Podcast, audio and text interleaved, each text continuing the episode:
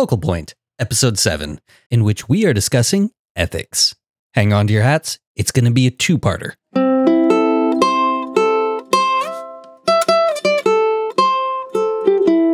So, we have a lot to kind of talk about today. We've got a very full set of show notes. So, we're going over the ethics and stuff with the street and documentary photography type stuff. And we have with us Aaron. Uh, Chelsea, do you want to go ahead and do the introduction, and get it started? Oh, yes, absolutely. Hello. Um, welcome to episode seven, as David said. Um, and we have Aaron DiGruccio here. Um, Aaron is a documentary photographer, um, street photographer as well. Um, he comes from kind of a, a, similar aesthetic background as I do. So it's actually fun to have you aboard here today, Aaron. Um, and Aaron, if you wouldn't mind just giving like a little introduction about what you do um, and how people can find you. Yeah, uh, happy to be here. Thanks for having me. Uh, so far, I'm a uh, long-time listener, first-time caller. Uh, I've been following your work, Chelsea, for quite some time, participating in some of your challenges as well, which helped give me a bit of a creative boost at a time kind of in the thick of the pandemic when I uh, when I really needed it. Uh, so yeah, as as the warm welcome stated, my name is Aaron DiGruccio. I am a street photographer primarily. I have pivoted a few times, so my focus recently has been event photography professionally and just some low key documentary stuff. I'm not doing much currently in the way of exhibiting it, uh, but I'm available on Instagram at Aaron DiGruccio and on Flickr as A A DiGruccio. That's the one platform where I couldn't get my full name for some reason. Uh, myself and myself and my partner Leanna have also um, doubled up in the past year or so on event photography. So event photography is something I started doing as well. Uh, probably 15 or 16 years ago now, and um, my partner comes from a fine art background, but we've discovered that our skill sets and our interests overlap uh, on event photography, specifically uh, things in the art community. So, music, uh, art openings, festivals, exhibitions, uh, demonstrations, as well as corporate events or anything documentary. So, right down the middle of uh, corporate North America, as well as a bit of alternative subject matter on the fringe. So, the main focus with a camera, anyway, has been event photography. I'm currently in one of my uh, many so far phases of reinventing what I do personally. I had a website, uh, that I'm currently sitting on the domain for. Uh, it had a, an aging portfolio that wasn't really doing anything or telling my story currently. Uh, a lot of my life has been in flux, so I'm kind of rebuilding how to tell my current story uh, with a bit of a fresh start. Everything since has felt um, kind of fragmented, so I'm kind of corralling everything, doing a bunch of creative writing, and figuring out my next move. Uh, but broadly speaking, uh, my first last name is where to find me anywhere that I currently am. that makes it a little bit easier, doesn't it? Very good. A um, little bit, yeah. Yeah. I enjoy that. Um, I enjoy that you're able to talk about, you know, reinventing yourself as an artist because I think it's something that people get stuck on. They think that they have to identify who they are as an artist early on and stick with it, even if it's going against where they have moved to. So it's something I talk about a lot. Um, and it's good to see it in practice. So good on you. Thank you. Yeah, it is really nice to see because there's so many people get focused on what's my style? I need to find a style. And they don't realize that style is something that develops and develops with you and continues to grow and change. So it's awesome that you're actually working to uh, let that develop instead of trying to kind of pigeonhole it into one thing. Yeah, and I've fallen into the pigeonhole trap numerous times. I, I, don't know how many times I've completely nuked my Instagram feed and thought, okay, I'm going to come at it with a certain theme, but then I don't stick to that theme because I'm fickle and impulsive artistically. Um, I cannot pre visualize a project and execute on a predetermined plan to save my life. Artistically, I need something to fall into place uh, deliberately or accidentally and respond to it immediately, which is why I was originally drawn to street photography and centered a lot of my personal work around that. I, uh, you know, I make the analogy that I can't paint, but if you give me a scene, I can create an image out of it. the The world has to fall into place around me in a way that um, compels me to respond to it, and that's kind of what I've been doing. And I'll take a series of photographs or whatnot and think, okay, this is the plan. This is how it's going to look. This is how it's going to feel. And it's never the case. To your point, David, uh, style isn't something you can predetermine unless you're manufacturing a product. And, you know, Warhol would have a lot to say about that. And that's valid, but I can't do it. um, and, you know, it's, it's wonderful for people who can curate a specific style, almost a brand, and like, get a million followers and a peak design deal. And that's all well and good. But um, I, I just I can't do it. Every time I try to do anything but create an honest response, I fall into a hole. Uh, my Instagram feed is currently six images because I just got tired of making something I felt was meaningful to me, uploading, you know, one megapixel to everyone's phone, getting five likes, and moving along. I have more of a story to tell than that. That's not the format for it. Uh, I'm on there for contact purposes, but some of my favorite photographers and most highly regarded artists uh, that I follow and look up to have 200 followers, and their whole feed is cell phone shots of their vacations and record collection and beer and cat, and that's just kind of, that's just kind of whatever. Um, the social media grind, I think, has baked into everyone's head that they need a film recipe and an aesthetic and a Lightroom plugin to just churn out this certain look. Um, style is almost an illusion. If you think about it too much, it goes away. What counts and what sticks is telling a story, and a style emerges from the method that you do that with. It just kind of becomes intrinsic. And predetermining it kind of leads you down the path of creating a product. And that's all well and good. But I I can't. It just doesn't compute that way for me. Yeah. I mean, I can speak this is way off topic of what we're talking about today, but um I can speak to to that as well. Like I had a time um, years ago when I was uh, traveling full time the first time, um, where I kind of I got a little bit of a following, and it kind of I don't I don't want to say it went to my head because I I wasn't like egotistical about it, but it made me feel like well now I have to produce what these people are expecting me to produce, and I fell into that hole of I never got a peak design deal though. Like, what the hell, guys? I could have used some peak design know. stuff. I shoot Fuji. Like, what the? F- um, but yeah, anyway, um, but I did fall into that hole. I shoot, I shoot Ricoh. I gave up Fuji for Ricoh. I'm even cooler and more oh, niche and damn, more abstract. You out of the club and everything. You and Jeff goes in my goes in my pocket. I'm doing Jeff. Yeah. Jeff's doing me. No, I'm kidding. Yeah. I adore Jeff. He's wonderful. He's gonna hear this. Um, Hi, Jeff. Love you. See you in Chicago next year. um, but yeah, I mean, when you fall into that, uh, it does a number on a person's artistic expression. I I had never been so.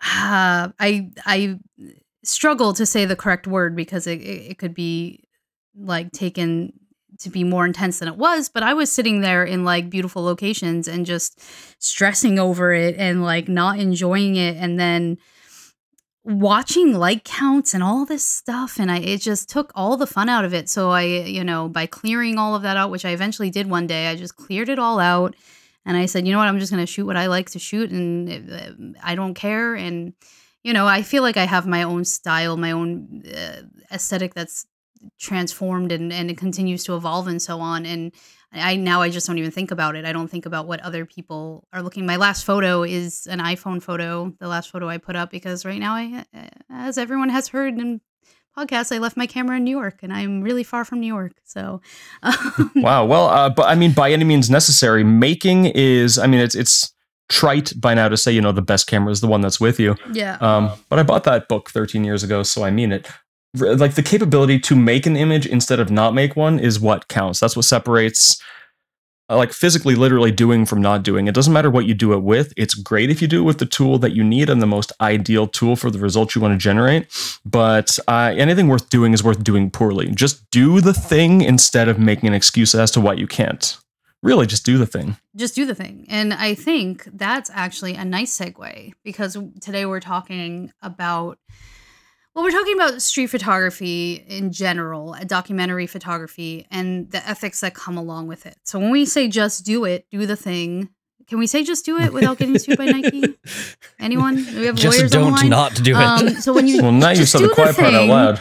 just do the thing. Um, when we talk about that, there's obviously some nuance to that, right? I mean, we can say just do the thing, but then we run into potential ethical um, problems that that I guess everybody's ethics and morals differ from one another. But there's there's room to talk about that a little bit, right? So let's let's do that. I think we can transition into that idea. Yeah. Yeah. So when we're talking about street photography and documentary photography, um, Aaron, what are some of the challenges that a photographer might be presented with, both ethically and moral in their morality? That's not the right verbiage there, but you know what I'm I'm asking here. Yes. It, it kind of is. It, it definitely it uh, you know your your meaning comes through. First and foremost, I mean, there's so much to street photography that builds up to even using your camera. When I first started with street photography, I decided to explore the genre. A because I'd been exposed to it through some museum displays, online books, uh, and magazines that display very honest, um, truth telling images or, or narrative creating images, I should say. Um, and this to me felt more impactful and more artistically significant um, and just more visually impactful than something from another genre. Like, as much respect as I have for the fine art world, for example, it doesn't speak to me as much as just an honest interpretation of a public scene or an event or something worth happening or worth documenting that's happening in, you know, quote unquote real life. So I, in 2018, moved to Seattle, Washington, which is one of my favorite places. I started up um, basically dipping my toe into street photography in Seattle because I thought I'm in this humongous, beautiful, dynamic city. It, it felt kind of like the center of the world in a number of ways, like New York, San Francisco, London. Uh, Seattle had that impact for me. And so I thought, okay, I would love to just absorb the city here. I'd love to absorb the street. Um, I love a big city. I love a human zoo. The noise, the chaos, just the sensory overload is where I feel the most calm. And I feel like I can develop the most mental focus. So I thought, okay, I'm going to hit the streets here and use my camera and I'm going to find these scenes and I'm going to tell myself all these things that ended up not being true in the sense that I thought they would be. There is an enormous amount of self consciousness that comes up. So before taking a photograph, before worrying about interactions on the street or rapport or imagery or confrontations, I can walk down the street any day of the week, wearing anything, doing anything, thinking anything, and not really feeling like I stand out. I'm just kind of anonymous. I'm just kind of a guy in the city right now. And that's how everyone is. We're all there together uh, kind of having our own individual experiences like that. But when I pull out a camera and I know I have an intention to photograph people or scenes that might involve people, there's this immediate sense that I am taking up just this ballooning amount of space, that I am visible, that I am critiqued, that I am going to be judged or misunderstood or misrepresented or confronted. So even putting a camera up to my eye and pointing it at strangers in an unstructured environment brings about the mental blockages and self-consciousness self-consciousness rather and doubts that have to be overcome before you can even put your mind in the right place to make the images you want. You know, you can sneak through a scene and kind of have your camera hidden away close to your chest and fire from the hip and hope you get something. And sometimes you do get something visually interesting, but you know and you can't fool yourself about the fact that it doesn't mean anything. I did not do this with intention. So before anything, creating a link between your confidence, your vision, and your intention, uh, I found to be the biggest hurdle. Um, I don't know how people in public are going to react. I don't know if they're going to gasp and clutch their pearls at the guy with the camera. But you know, but then again, this is my subjective experience. When I walk through the streets and I see some of the absolutely absurd things that just happen downtown Seattle, some of the characters anything, you see that no yeah, one if anything, they want at, that. who's going to look at me? oh, but people are going to look at me because it's me and I'm different and I'm going to stick out. No, I'm not. But that is something I need to work through every time I go out. It gets easier every time, but it does not go away. It's like stage fright. 100%. I think that's actually a nice like way to reframe it for people because that is one of the biggest challenges and you see people always asking well how do you do it without worrying about what everyone's thinking and it's if you reframe it in that way where it's like well do you pay attention to what everybody is doing? Like do you care like what everyone is doing? And and there are people out there doing like you said maybe outlandish things in the streets and who's paying attention to them? Like nobody. It's true. And on the other hand there are again you know some absurd things that happen in a like bustling city core. Sure. And there are plenty of things that will happen that I will be the guy who stops and stares at it. And I will very openly stand on the street corner with my eyebrow cocked and just stare at something that's happening. And the other end of this is the person I'm staring at, they don't care that I'm doing that either. Right. Yeah. You know, if someone is ranting and raving downtown, or they have a megaphone on a street corner, or they are pushing a shopping cart full of conspiracy signs, I'm going to stop and stare at that. And they don't care. No, Maybe if they want they, it, but they want it. Yeah, they want it. They, that's why they're holding the sign. Yeah, exactly. and and so the the instances where I've been able to compose an image with intention, I've very very seldom gotten uh, pushback or even acknowledgement. The first time you raise your camera to your face very conspicuously, very intently, you stand there and think, "I'm going to take up whatever space I take up. It's my space to use. I'm going to capture this moment." No one cares. It Yeah. does not step on anyone's toes in the least. If it does, either we have an ethical discussion to have then, or you've encountered an individual who wants a problem with you in the first place. It's case by case, but it is freeing to realize that, you know, nobody cares. Yeah, Yeah. that's a big one. That's a that's a big one. I mean, when you're in these larger cities too, it's I think it's easy to put yourself in that mind. Like the city I'm in right now is 20 million people, and I'm one person amongst thousands on literally every street I'm on. Like, how is my tiny space like comparatively going to affect everybody else's day? I mean, Yeah. it's an insignificance thing that, that you kind of put yourself into that mindset and not in a negative way but it's i'm one person i'm one speck of per time in in this huge. I think it also helps being in like ancient cities i think because you start to think about wow this the city's been a functional city for thousands and thousands of years and i'm here now at this like exact moment that is going to be thousands and thousands of years in the past in year you know? So it, it's easy if Yeah. you kind of think about the world like in a more global scale. It really does help to get yourself into the right mind frame for for that specifically. Um i do want to kind of talk on that a little bit though because uh, when we get into those situations where is the the ethical line of is this something i shouldn't be photographing how do how do you um approach that That is a sticky one at times because I don't think there's a blanket answer to this. Mm. Uh, we've collectively decided as a society, roughly, what uh, our shared set of ethics are, and this is shown just through our, you know, instinctive social conduct amongst each other. Uh, you know, those of us who have a knack for bureaucracy have taken our collective ethical uh, compass and translated it into our laws for example, municipal or state or provincial or whatever caliber of law. But what's right or wrong is kind of sticky. And I kind of predicate this on the idea of actually an idea that I got from stand up comedy. Um, comedy can be hilarious and lighthearted and anecdotal about your job or your spouse or whatever.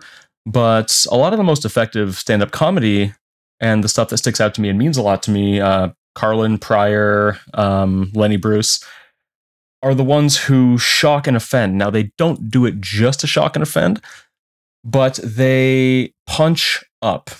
And this is a huge uh, nexus of morality for me. You can make lewd remarks or vicious criticisms or throw insults or critiques, but it always has to punch up. You should always be um, speaking out against the oppressor or the establishment that oppresses others, um, and siding with the oppressed, saying things that bolster the position of people who maybe don't have as much of a voice. I translate this to street photography insofar as I will always respect an individual's personal space and an individual's agency. If there is a situation or a person or a group that is acting to diminish the agency of others, it's fair game. Um, there are some people downtown Seattle who will um, stand on the street corner or on the waterfront and proselytize, which it's a public space. They're more than free to do so, but they will perhaps do so in a condescending way, at best, maybe a threatening manner, which is easily walked past. Uh, and some of the more insidious ones will try to swindle people, will try to um, extract money for someone for a tract or a uh, beaded bracelet and impose a sense of guilt in order to extract money. These people are fair game. I photographed these people in some of these interactions before. They put their hands up and said, No pictures, please. Well, you are currently acting to take advantage of another. I will shine a spotlight on you. Now, in the same regard that I think it is um, ethically permissible and occasionally uh, an ethical obligation to shine a light on injustice and punch upward. If I am in a privileged position and I have subject matter in front of me that is experiencing more vulnerability than me, it could be seen as exploitative. Um, and this is the counterpoint to punching up. It could be punching down to try to make imagery for my own selfish benefit that doesn't then also benefit the individual or community that I'm photographing. And that's a really good way to look at it. Um, like what I've typically done is just kind of avoid people who avoid the camera. You see, you're walking down, someone put the camera up, and they kind of turn their face, put their hand up, or something. It's like, okay, put it down. They don't want their picture. But looking at it with those deeper themes really does bring out a better context for when to take those pictures and when to give people their personal space. Let them have that space and avoidance. Yeah, and it's um again, I think important. Are you telling a story to benefit uh, the individual or to benefit an overall narrative that could cost some good? Um, is your not all stories are worth telling, quite frankly. Um, another kind of more innocuous example is I won't photograph a street performer or busker unless I tip them. Mm-hmm. They are spending their time, money, and efforts to gain an income that's not guaranteed. It's based on tips and generosity.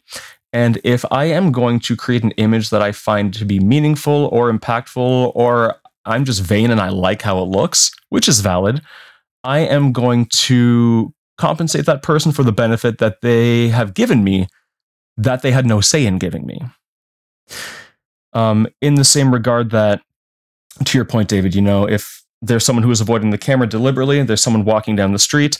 I love the scene. I love the look. I love the story that's occurring in my mind. Or maybe just the lights cutting right. And I raise my camera. I may be well within my legal rights to photograph in public. But if someone looks distressed, or they look to avoid me, or they put a hand up and duck out of the way, I'm not going to then impose my desire to tell a story on that person. I'm not going to attempt to take away they their agency in that situation, even if I technically could, because that then equates to punching down. That person has a complicated life, just like me. I don't always want to be out or be seen. And that's okay. Not all stories are worth telling. Uh, in fact, taking photographs and publishing them uh, without a sense of empathy kind of tells on yourself. 100%. Yeah. What are you out there? What are you out there taking from people to take your images, or are you giving? The lack of empathy part um, comes up a lot in discussions about this, and it's it's always um, in the lens of the American legal system because the internet's America, right? Um, but it people are always like, well, they're in public, so they have no reasonable right to privacy. Which legally, I mean, yeah, but at what point do you not empathize with another person? Have you never been out after receiving bad news because you have to get home or you have to buy a sandwich or you have to go to the drugstore? And how would you feel if you were, you know, sitting on the subway crying because you just lost your job, you lost your dog? You know, there's a lot of reasons that people have hardship in their lives. It, does it make sense to to make someone who's having a hard time have even harder of a time? The, lack of empathy there is is for me um, the most distressing thing. And uh, as a street photographer, it does nothing to help the craft at all.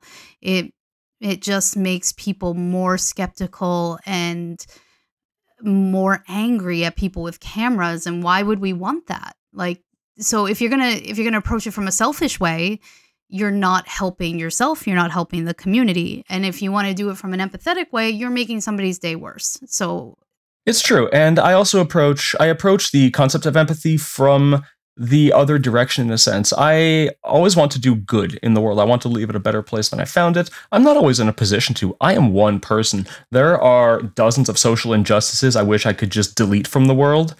Uh, I mean, I have a moral compass. I turn on the news. I, I have an inkling as to what I want to stop but I can't always affect positive change. So I form my ethical basis around harm reduction. If I can't benefit a situation, how can I at least not damage it? How can I reduce harm? How can I avoid causing someone harm? And to your point, Chelsea, if someone's on the subway in obvious distress, maybe they just lost someone close to them, or their job or their life has taken an unexpected downward turn, I can't fix that person's problems, but I can consciously elect to not add to them. And that is the right thing to do in any case. Harm reduction is, I'm not so naive to think that I, I can fix everything or can prevent harm in general. But how do I add as little of it to the world as possible?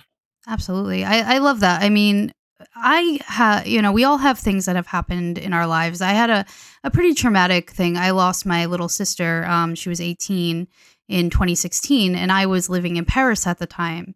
And I had to get myself from Paris to the United States in like a complete state of disassociation and just complete trauma. And I had a really bad time at the airport. I'll tell you that. And um, yeah, there there were people that I remember now because some of them were just so terrible to me and then some of them were just so empathetic to me and it just it's whenever i'm in a situation where i'm around people that maybe seem like they're having a bad time I think about the people that were very good to me, either because they let me be this disassociated, complete mess, or because they saw that I was in distress and let me go ahead of them in the security line, for example.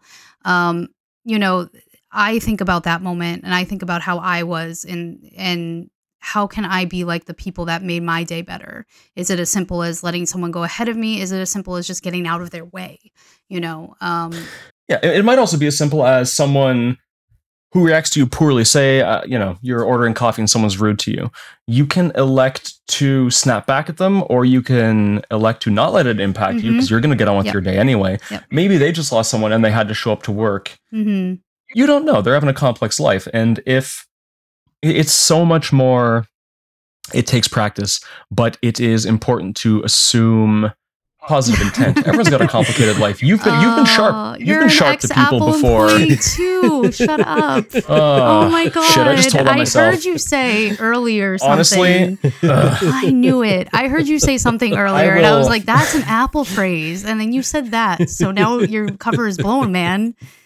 I, I will broadly tell you, I will unabashedly say that you can think what you want about Apple's products, uh, software, hardware, Learned ethics, a lot from finances. The company. It's true. Apple is absolutely flawlessly expert at training you on interpersonal interactions. A hundred percent. And it's I'm pulling this from a corporate handbook. I'm so sorry.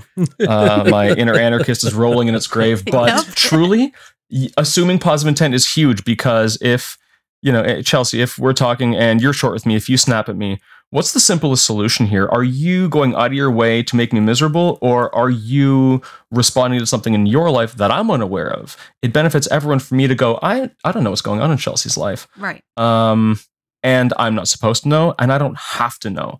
I will lead with kindness because that puts me on the uh, moral upper hand and allows others a chance to rise to that instead of me coming down to some degree of, of vindictiveness or pettiness or whatever.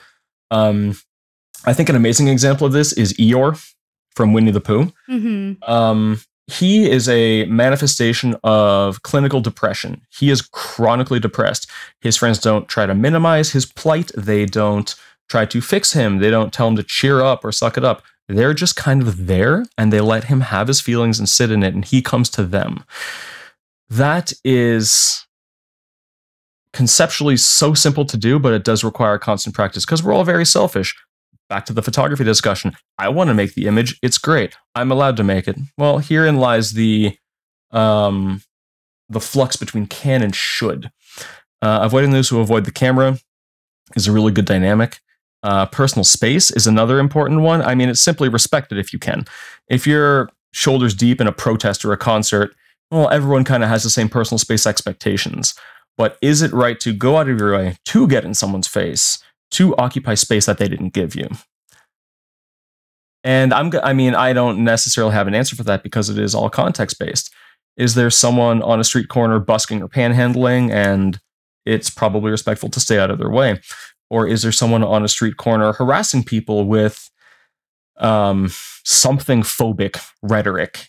Uh, is that a person who is invading other people's space? So I'm going to tell that story right now, and they don't have to like it because they're not respecting other people's space. And that's not tit for tat. That's not eye for an eye. That's the amount of space that person is taking up for others. They should have no expectation that they get their own space too.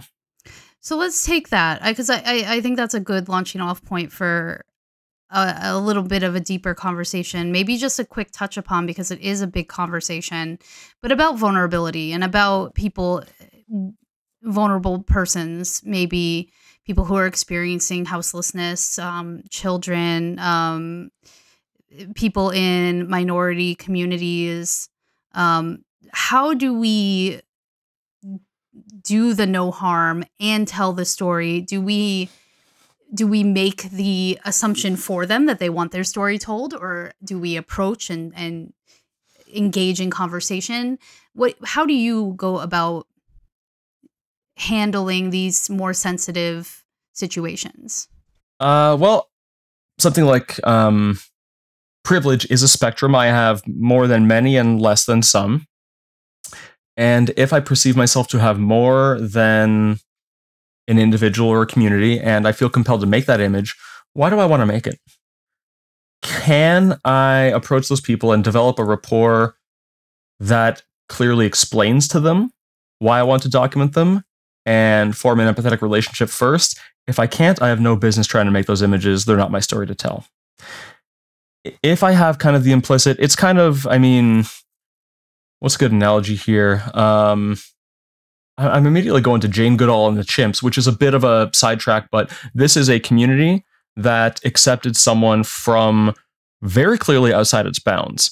And that comes with certain social um, permissions and expectations. If I want to tell the story of someone more vulnerable than me, they should want to have their story told. The question about vulnerability in street and documentary photography is it, it's overarching and complicated. And again, the broad theme that I'll apply is empathy. Do I have rapport with the subject or community? Punching down versus punching up, harm reduction. Um, these themes carry throughout uh, this whole theme. Uh, with regards to vulnerability specifically, this is something I'd love to address uh, in part two because I know the three of us can get really into the weeds yeah, about yeah, that one. part I think just looking at the show notes we wrote up, it's it's going to be in depth and it's worth its own episode. so part of it talking with this vulnerability is also with people's reactions to that, whether or not we're talking about someone who's in a vulnerable position or just out on the street, someone who doesn't want their uh, picture taken, is the confrontation that occasionally comes up from it. It's not something I've personally experienced much of, uh, but I know it does happen. So, have you ever had to deal with a confrontation of people just not wanting you there at all or them going out of their way to try to get you to stop taking pictures? I have occasionally, not nearly as much as my initial apprehensions and like socially anxious fears uh, would have me believe, but it does happen. And it's the anticipation of it is so much worse than the occasion because if I'm at a point where I'm photographing consciously and with intention, I can back up the images I'm making with some kind of explanation or justification. Not excuses or lies necessarily, but I will occasionally photograph someone and I've just got a bad read on the scene. It happens all the time. Someone who just really does not want to be in front of a camera at that time. It's a quick, hey, I'm just taking photos on the street. Really sorry. I'm happy to delete it. And that's not something I have to do, but again, I'm kind of going with a I'm, I'm a humanist before I'm a photographer. Everything's predicated on that. So Um, some people will react with like apprehension or curiosity. I'm happy to show them my camera LCD uh, and say, hey, I'm just out here. You fit into this scene. Here, have a look. That has in the past parlayed into a handshake and a follow, and I'll send them a copy just as thanks for the understanding and as a thanks for the interaction. Um, it's impossible to not insert myself into a scene by virtue of the fact that I'm photographing on the street. I'm there and my presence does take up space. So I'm always going to go with what is right in that case. Now, I have gotten a camera in the face of um, police officers, not aggressively, or counter protesters, or people who aggressively and exploitatively proselytize. Um, sorry, uh, again, it's not vindictive or anything, but if you are actively taking advantage of people or actively causing distress in the public space, I'm going to shine a light on that as best I can. Because that seems a lot like it's the kind of a point And- of and- the and the- documentary photography style. It is, yeah. And if I'm out creating things for my own like personal satisfaction, that's different than uh, you know a photographer who finds themselves at a hi- historically significant crux, and that that's never known. Like which photographs are historically significant isn't really ever known uh, well until the history is written, until the photographs are published or the books are out, and there's some hindsight on the situation. Um, you know, I remember hearing in an interview Joel Meyerowitz uh, after 9 11, he showed up to the scene uh, not long after with his um, camera to his eye, and he was told by the police, Hey, this is an active scene. You're not allowed to photograph here. And, you know, I, I suppose true to Meyerowitz's ethos, he got a few photographs of the firefighters, of the wreckage right from the sidewalk. And that has shaped our impression uh, of one of the most significant historical events of our time. So, again, I think this comes from the idea of punching up. Am I standing up to something or am I taking advantage of something? I'm always going to try to side on the right side of history there. Um, circling back to the actual question, if someone just doesn't want to be in front of my camera, that's cool. I have a thousand other images I'm going to make that day. Um, and when it comes to diffusing a situation, again, it's open communication. I'm not the sneaky guy with my camera in my pocket. I'm standing there. It's obvious I'm taking photographs, and I can back up what I'm doing with words and a handshake. Hey, here's what I'm doing. If I present myself confidently and openly admit, hey, you were in my scene, I really loved it. Do you want to have a look? That always, 100% of the time, lowers the temperature on a situation than uh, nothing. Well, no, it's something. Just be upfront about what the something Yeah. is. Most people are fine with this. If someone wants their privacy and gets confrontational about it, I, I'm lowering the temperature right away. Sorry, man. I'll hit delete. Have a good day. There's a million street corners, man. There's a million photographs I can take. That person, that's by virtue of the interaction, it's not a story I want to tell at that point anyway. That doesn't add at all to my narrative. Yeah, I think a lot of people get in the weeds a little bit about their art.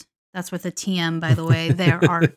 Um, and they don't take the moment to to this is what we were talking about before with having some empathy for the person in the art TM. Um, but like you said, if if a person uh, approaches you and says, "Well, I don't want you to have that photo," is it worth a is it worth your mental capacity and mental energy to argue that when you can simply okay delete go make something new you know there's always a thousand photos that you can take so Yeah. is this photo like is it gonna win you the nobel peace prize or um, the pulitzer or is it going to launch you to fame and wealth i mean what is your goal right like if your goal is telling a story that inspired you or interested you you know it there are other stories that will be right around the corner Absolutely. And the photographers who, you know, get a little bit brash and hide beside, you know, hide behind but my art Mhm. TM, tm I will stand TM, but but but my art with the stuttering butt ahead of it. I will stand I will stand on my six Instagram posts and 12 likes and say, "And who are you?" and who are you Who are No, really. really But your art, cool. Who are you? yeah And Tell that's that's more. not an accusation. Yeah. That is a genuine question. Tell me who you are and what you're doing. What's it for? Stand behind it with your words and with your capacity to explain yourself and your capacity to justify your art. Because if it's Mhm. your art, great. What story are you telling? How significant is this? Prove me wrong. Please prove me wrong. Yeah. Yeah, exactly. I mean, hubris is the killer, right? And if we don't check ourselves every once in a while, having someone else check you in that way is is Yeah. good for us as people, a but definitely as artists. A hundred percent, we need to be checked, self checked, other person checked. It's it's part of the whole game. And there are exceptions to everything. There are, I mean, if you're going to be the my art TM guy and you're super brash and you don't care about personal boundaries, Mhm. You're not Bruce Gilden. Bruce Gilden is Bruce Oh, Gilden, and no you had one to bring knows up Bruce how Gilden he became. on my show. Oh. I had to. well, you're a street photographer from New York. I had to. And you know what? I love and hate the guy because what he's doing shouldn't work, but it does and it doesn't. I'm not going to get into the weeds about that one. But if you're that my art guy and you're being invasive, you know what? You're not Bruce. Yeah. And the humility comes in with, and you're probably never going to be. And the humility also comes in with, and you don't have to be. And you Yeah. don't have to be. Yeah. Why can't Just we be be. Diane Arbus? Why do we have to be Bruce Gilden anyway? Can't we be Diane Arbus? Can't we? Like, I'm sorry. I have Yeah, a lot of can't- I feelings mean- about Bruce Gilden. As I mean, but here's the thing: you have a lot of feelings about Which him. is good, yeah. He's working. yeah. He's, doing succeeding what he at what, to do. whatever. Yeah. He's generating conversation. The two best ways to get someone's attention is to make them laugh or make them angry. Mhm. Amuse me or piss me off. You got you've gotten me to give you my attention, or you've Yeah. wrenched it from my cold dead hands. But you got it, and there's merit to that. Wil- William Eggleston photographed gas stations and bicycles, and his stuff is as impactful for a completely different set of reasons. 100%. I mean, you just go to our analog and you'll see how much of an influence Eggleston has had. Yeah, but I think the best thing to do is I, I've developed a really good strategy where I don't go to our analog. Oh, analog. good. That's a good one. Yeah. Yeah. Um, our analog circle jerk is, You- the, you're- is the where to be But- anyway. but you're missing all the pictures of gas stations at night now. I am, but the but the upshot to that, the benefit to that is I'm missing all the pictures of gas stations at night. Um, But what about the I'm so- when will you ever see CineStill then? You had to bring up CineStill on my podcast, Chelsea. A, my podcast, check yourself.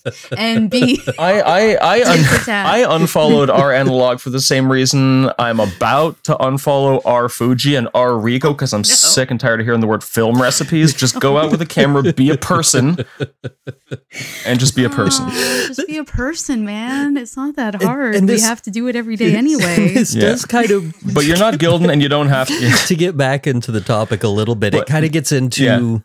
usage of the photos and how that impacts Yes. the ethics oh of yeah, it. good point. Okay. Are we yeah, just circle back. Look at you. I- I- good good I, job. I'm pretending like I'm good at this, but are we using it just to post on Instagram or Reddit or Facebook and get all the likes, or is it an art display at a gallery that's telling some side of a story?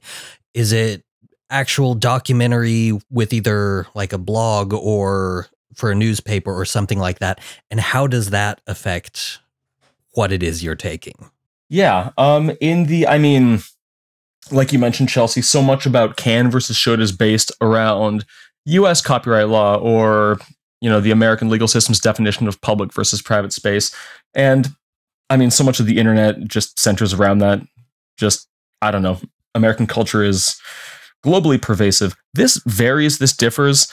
Definitely know the laws. I mean, completely away from artistic intention. Know what you can and can't do uh, know the rules and know the ethics and when to follow and when to maybe skirt those for whatever purpose. It, it's so contextually sensitive. Um, if you're selling a photograph, there are obviously far different and more stringent, I guess, implications than simply displaying it online or displaying it in a gallery. Know the laws, obviously, stay within them. Um, don't be a jerk. And other than that, I think everything is permitted. I was um, taught a long time ago by the guy who taught me photography, my mentor. His definition of an artist was dead simple. It was that it is an artist's job to respond to the world around them. Hmm. That's it. By that virtue, everyone's an artist. Everyone lives in their environment, is impacted by it, and has something to say about it because you can't not. How you choose to say it with a camera, with writing, music, painting, um, or whether you choose to say it at all is irrelevant. We all have that instinct. If you choose to respond to it photographically and you choose to display it, how and why is huge. I don't always know why I want to take a photograph in the moment, but I, I develop a lot of context in retrospect. Is it right to display it? Uh, and if it is, and I feel compelled to and have an avenue to do so, then great. Um, but the ethical concerns with punching up versus punching down and harm reduction apply after the photograph is taken too. You, the beginning of a photograph is just that pull in your mind to make it and the journey of the image doesn't end until it's displayed, until it's done being looked at. Some images made hundreds of years ago are still on their journey because they impact every generation uh, of viewer differently. And you can never know what that impact is going to be or how long it's going to last. All you can do is the right thing to do at the time with the information you have at the time. Um, and just follow. I just follow, you know, personally, my ethical baselines I've talked about a few times here with regards to that. Selling and displaying uh, is no different than do I take it or not. So let me go off of that, and I'm, I'm going to ask you your opinion. I'm going to give you a little bit of a scenario here. Um, it's a true story. I not it's not like a story, but I had a picture, a photo that I um, that I took that um, you guys have probably seen. It's of Paris um, from Parc de Buttes-Chaumont, uh, looking over Sacré-Cœur, and um, it's a it's a pretty picture. It's a like a travel photo. um, that's that's what I got for you on there. But it made its rounds, and one of the stops it took along the way was Are the Donald back in the day, and um, it was used to talk about no go zones and how Paris is a whole and it's uh, a dangerous place in the world and all these things that that one person said in the title of the post and everyone continued to pile on upon. And it was hard for me at the time because this was like in 2017 maybe um, and i was newly sharing my work. I hadn't really shared much prior to that. And I, I really struggled with intent versus interpretation here because my intent was look at this beautiful place in the world that I love and and I have admiration for and it was being used for racism and hatred and everything that I try every single day in my life to build away from um it, it has nothing to do with me it hasn't you know so I and, and it's something I struggle with as an artist because work should stand on its own. You, you know, you can't control how people interpret your work. Um, you can be a critical consumer of media and um, hope that everyone else is also a critical consumer of media, but I think we know that they're not. um, so where is that? Where where do artists? Where do street photographers who maybe took a photo with a specific intent? where is their responsibility or not even responsibility but maybe where, where what is their right in telling people that no no no this this photo isn't about no go zones this is about a beautiful sunset with some birds in it like how do you how do you approach the intent versus interpretation side of this yeah that's sticky because once a photograph is out in the world it is your creation, but it's also kind of everyone's image. You know, mm-hmm. whether or not we want to be art is very, it's there for everyone, whether you're producing or consuming it, and you don't have any say in the path that Im- that image is going to take, how it's going to be used or misused or interpreted, or how long it's going to have an impact for. Um, ideally, as photographers, yes, you want a photograph to tell a story on its own, and many do. But I think we need to. Here's one I struggled with recently, and why I've hit a block with making images recently. This is kind of one for me to get over. I really want my images to stand on their own because they're important to me and they're mm-hmm. beautiful, and I'm an artist, and you should just know what I mean. Well, that's pretty arrogant.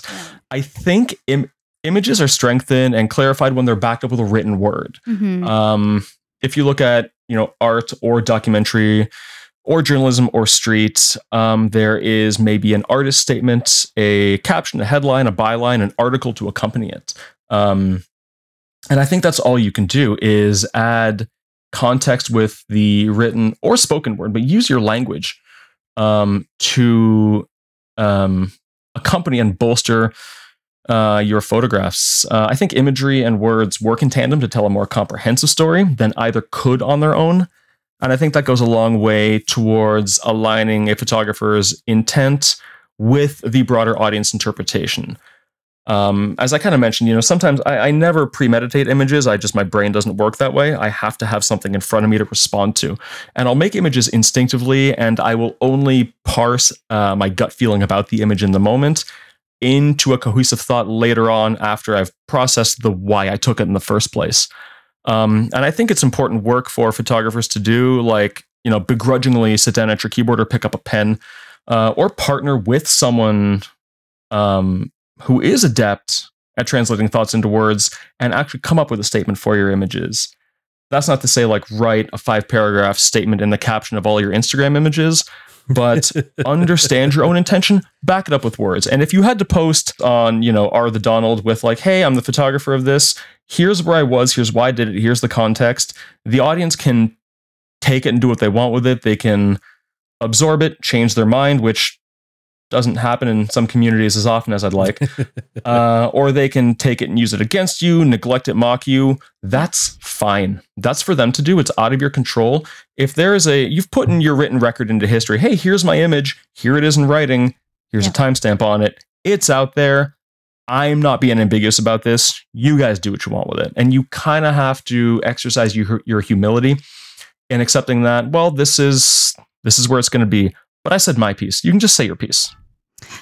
I mean, I just did a DMCA takedown, so that worked too. oh yeah, that too. Um, yeah, strike everything I said. Strike my philosophy from the record. Just nuke it from orbit. Less eloquent, but it gets to the point. Right? modern modern problems require modern solutions. It is uh, wise to use all the tools in your toolkit. Uh, and if say if taking your ball and going home is one of those tools, well, that's punching up against that community. Yeah, there you go. That's not bad. there I'll you go.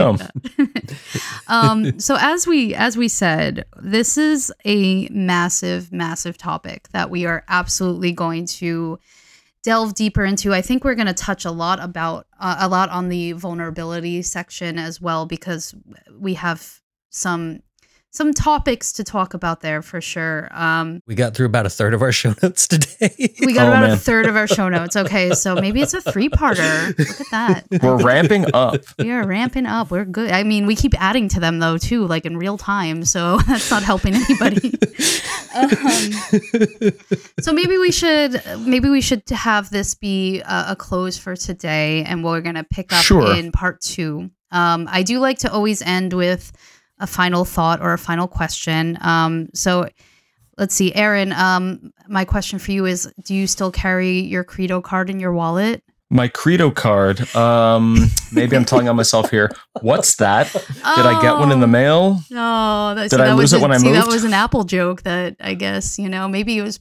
Oh. Yeah. Oh, that one's lost to me. But you know what? On my table are a um, Yeti mug and a ballpoint pen with Apple's branding on it. Uh, wow, one was free, okay. one I bought, so that should tell you. Uh, that should tell you enough. I guess I told on myself a little bit more then, because I think I carried I my Credo card for a couple years after I left the company. But anyway, um, yeah. So my real question for you is: what are your what are your final thoughts or your leading thoughts for part two that you could give to those going out and doing documentary and street photography?